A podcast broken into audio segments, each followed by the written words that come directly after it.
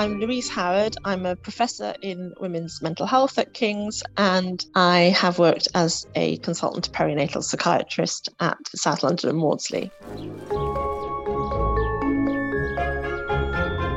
Welcome, Louise, to the podcast. Really good to have you chatting with us before the conference that's taking place this week on Wednesday, the 11th of May. That's the IOPPN Research Festival. You're giving a keynote talk at that conference. And I guess in some ways, the starting point for a lot of what you're going to be talking about is the paper that you published back in 2017 in the Lancet Psychiatry. And that was entitled Gender Neutral Mental Health Research is Sex and Gender Biased. A nice eye catching headline. Can you unpack that a, a, bit for us for people that are new to the area? It's a really, I, I find this really interesting because while mental health researchers for, for many decades have established that there are sex differences in the prevalence of a whole range of mental health problems.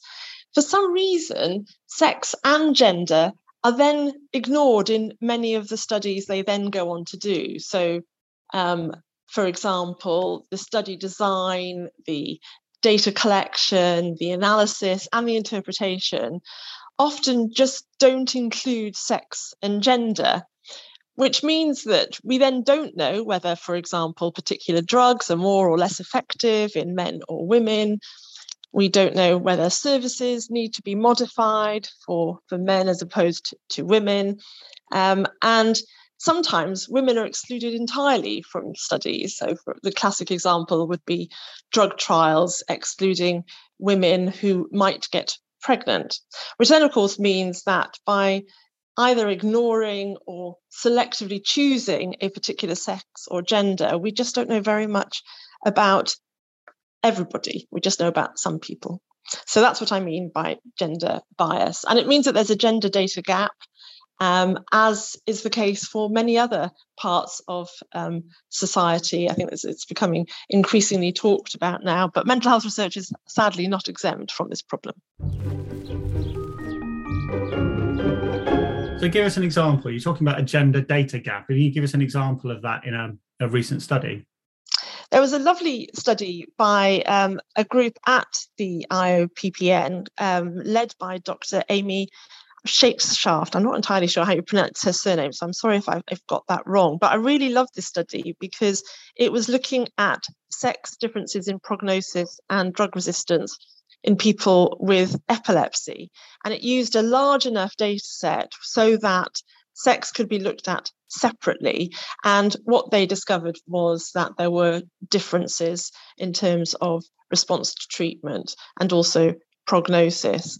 And this is the case for other areas as well. So sometimes it may be, um, for example, um, in the area of autism, because only specific diagnostic pictures have typically been investigated that are more uh, common in men with autism. There hasn't been very much known about women with autism. In fact, for quite a while, it was thought that very few women got autism. And um, Professor Frankie Happe has done some fantastic work in that area. And then the other obvious area is, is like I said, often drug trials have excluded women of childbearing age, um, which has led to a whole a huge data gap in terms of effectiveness and adverse um, effects as well from drugs. Research has tended to focus on certain groups and excluded others because they were a bit too difficult to enroll in that research for a variety of complex structural reasons. And sometimes the bias is one way. When we come when we're thinking about gender and sex then yes indeed.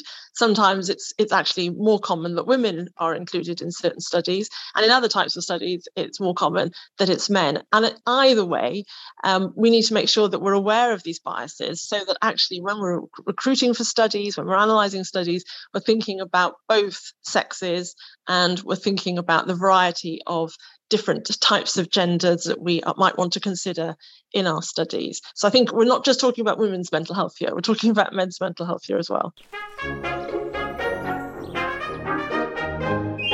So, I mean, I'm, just trying to get a sense of why this has happened, why we are currently in this situation. You know, are, are there kind of broader um, social biases that you think are at play here, or you know, why are we in this situation where we have very little understanding of women with autism, for example, because of the way the research has been done? What are the kind of drivers for that? I think, of course, mental health researchers are people in society and they're no different from other people um, in society with the same biases. So when we think about a whole range, not only of specific problems, but also about the determinants of those problems, we inevitably work within the particular structural biases of a particular society. So, one of the um, significant aspects of a driver of mental health problems that I've become increasingly aware of is, for example, domestic and sexual violence. And it's really puzzling to me why that hasn't been um, studied and you know included as a really important variable in studies that are being carried out by most mental health researchers. And it's probably because it's not something that people have been considering in their own lives, or they've been blind to it and not realized that it's been happening in their own lives or to people that they know. It's a very hidden problem, but it's really important that it's included as it's such a powerful um, driver of mental health problems. So, do we know what impact violence and abuse has on women's mental health? I think it's it's interesting that violence and abuse, of course, have an impact on men and women, um, but they experience different types of violence and abuse. And it's the domestic and sexual violence that has typically not been measured in studies. But when it has been measured, it's become very clear that not only is there a very powerful association, but it's a very complex association. So people who've got experiences of violence and abuse as a child are more likely to experience violence and abuse as an adult. If you're a woman, that's more likely to be in your relationships, your partner, called intimate partner violence, um, and also sexual violence. If you're a man, then it's more likely to be community violence. And there is something that's different about experiencing violence and abuse from a partner who you live with the whole time than having um, an experience of violence out there in the community with, without, you know, out with your relationship with your partner. Um, there's something much more damaging to your self-esteem, um, to your uh, arousal in terms of anxiety if the abuse is actually coming from somebody that you're live, living with. And domestic abuse is classically not only talking about intimate partner abuse, but also talking about um, for the child, for the grown up children, there might be violence still going on in their families. Um, so it's all types of family and partner abuse that I'm talking about here. And I guess over the last decade or so, we've seen this kind of movement towards more trauma informed services and care, what, what would you say mental health services need to do to adapt to provide better care for, for victims of violence and abuse? I think they could still do better. I think it is true that mental health services are being thought in terms of trauma informed services. Um, but I still find that there are a lot of um, professionals who haven't been trained on how to ask and safely respond to domestic abuse. They don't know what then to offer. Um, and you know, in view of the fact that we know that it's, it's, not only a driver of mental health problems, but actually, if you've got a significant problem and you then experience um, partner abuse, that's going to actually worsen your suicidality. Um, so, people, the mental health professionals really need, need to be thinking about this across the range of the interventions that they're offering. So yeah, your new Lancet Psychiatry Commission on Intimate Partner Violence and Mental Health is going to be launched in June at the Royal College of Psychiatrists annual conference. And in this commission, you present a broad range of approaches to preventing mental illness in people who experience violence and abuse. That's, that's a huge piece of work and it's got lots of really useful information in it. But can you kind of paint a picture from that work of the sort of changes that we think are needed you know in all the different settings across society as a whole not just in mental health services yeah so just before i finish on mental health services i also wanted to say that not only should individual professionals be trained and know how to respond, but also services as a whole need to be collecting better data because without data, we don't know how common it is for people. Um, and also that, that is a real driver for change if you know that you have to collect data on um, violence and abuse. But much more broadly, when we think about society, we know that the risk of intimate partner violence is highest in societies that are most unequal in terms of gender relations and where violence is an accepted norm. So that means that policies need to address a whole range of interventions so that they can reduce this inequality.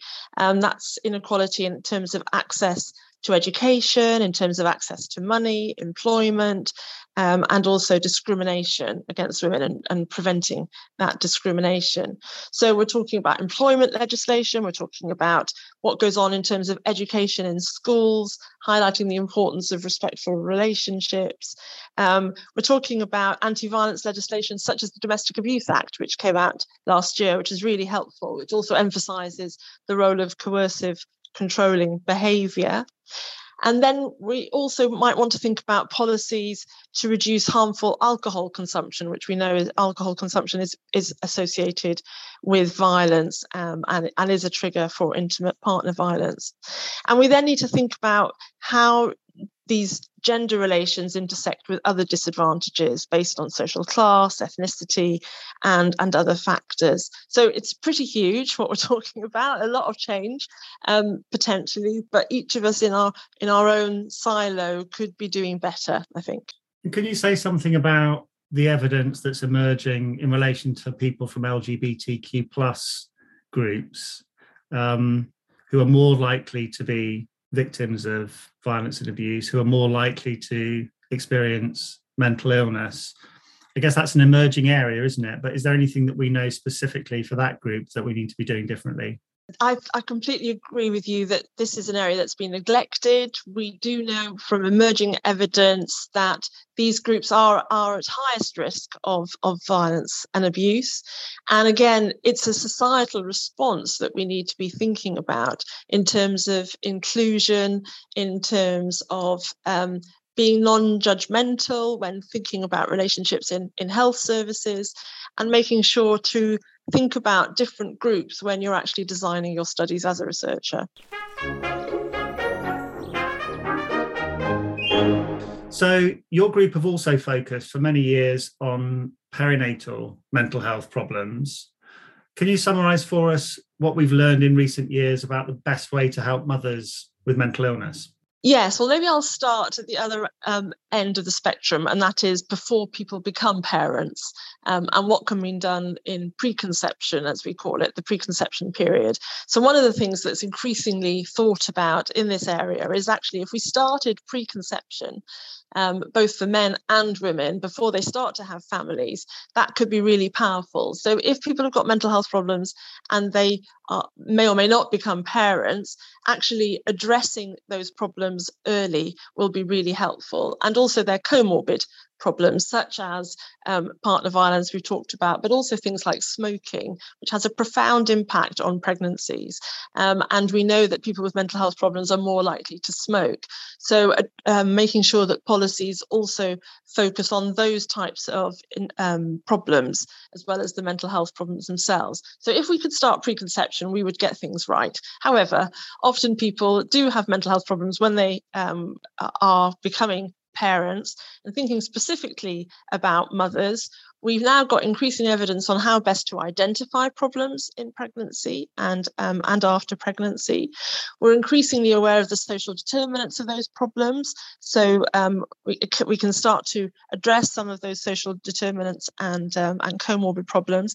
And we've increasingly got data on um, on pharmacological interventions as well. So, drug safety is a really big issue for women, of course. What is safe to take in pregnancy? Um, what should they do about medication they've been on? Ideally, this would again be something that you actually discuss with your doctor before you become pregnant. Um, but of course, if somebody is pregnant, they want to know what, what is the best medication if they need medication um, to be on. And there's a really good growing evidence base on this. It was very, very neglected for decades, but there is now a growing evidence base on um, on the safety and effectiveness of drugs in pregnancy and also when breastfeeding. And the other thing that, that we've learned is the importance of tailored care, which is perhaps a theme of this whole talk, um, is that people are different and have different needs, um, and services need to be tailored. And those services that are tailored for um, for parents and specifically um, for mothers in their interaction with their babies, those services are experienced by women to be the most helpful. And if you haven't got a good relationship with your child, that might be another driver of a mental health problem. So it's it's it's complex the mechanisms here, um, but it does mean that if you can identify and treat those different problems, then you're going to have the best outcomes, not only for mothers with mental illness, but also for their children. In a nutshell, Louise, why should people come to your talk at the festival on the 11th of May? Well, if you're a researcher, I hope you'll come so that you'll start to think about ways of including sex and gender in your research and why that's really important. If you're a healthcare professional, I hope that you'll come because you might think differently about asking and responding to gender specific needs such as domestic violence and abuse.